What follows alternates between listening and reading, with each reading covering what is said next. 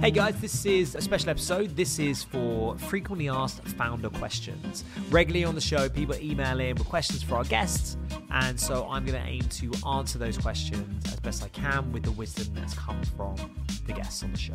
And this episode, we're talking about some of the rougher questions you might have and some of the more difficult ones you may not feel comfortable asking some of your peers. Here's some hard ones How to avoid bankruptcy.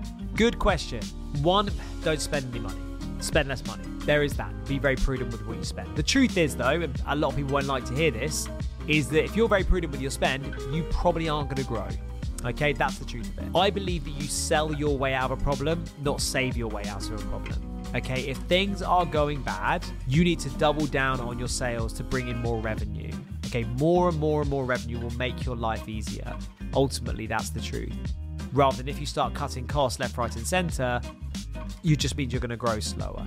Okay, so that is something you have to think about and you have to have the courage to do.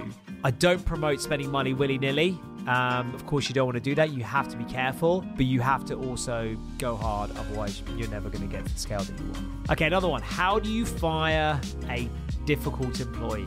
Okay, so people have been fired at my company, and I fired people before, and people fire people everywhere. And it's probably the hardest thing you have to do as a founder is is let people go. Because if you've hired them, you probably like them. You probably like working with them. They're probably good people. But some people can become a bit toxic, and some people might not.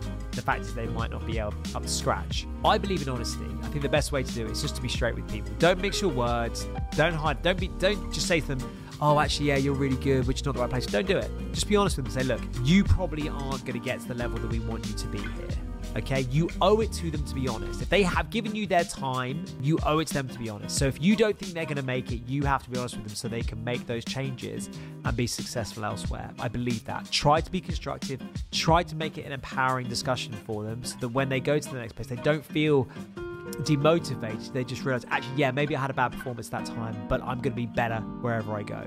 Also, I believe in the f- mantra of hire slow, fire fast. If it doesn't look like someone's going to make it, I think it's just better for both of you to just cut the cord because you don't want to be in an environment where you've got six months where you're with someone who just isn't going to get any better. And you both know that because it's not good for them. And also remember, it is much harder to quit a job than to, for you for than it's for you to fire them. If someone has a job and they have to pay rent and so forth, it's really hard to then say, okay, I'm going to quit and go and find something else. Maybe you need to give them the impetus to go and try and find a new job.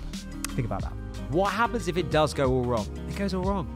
Who cares? Like at the end of the day, you if it goes wrong tomorrow, your investors, they if they're an angel investor, they probably have written off the money anyway. If they're a VC, 80% of their investments fail. They know this is part of their life and it sucks, but they know it's part of it.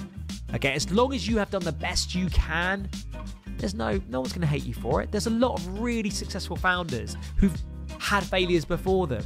Okay, they've gone on to be resounding successes. Dan Murray Serter, who came on the show, Grabble didn't work out, but now Heights is sensationally successful. And I think many of the same investors are with him now that were with him before. So don't worry about it. The fact is, you have learned so much on this journey. You are not your startup, okay? You are the product of all the learnings that you've taken from that journey. And when you do it again, you're going to be sensational. You're going to be so much bigger, so much better. So if it doesn't work out, it doesn't work out. So what? It's like if you break up with someone, your next relationship's always better. Hey guys, I hope you enjoyed that. I hope it was helpful. Um, if you have any specific questions, please do drop us a DM over at Twitter and we'll do our best to answer those. Uh, tune next week. And I hope you guys join us for season four.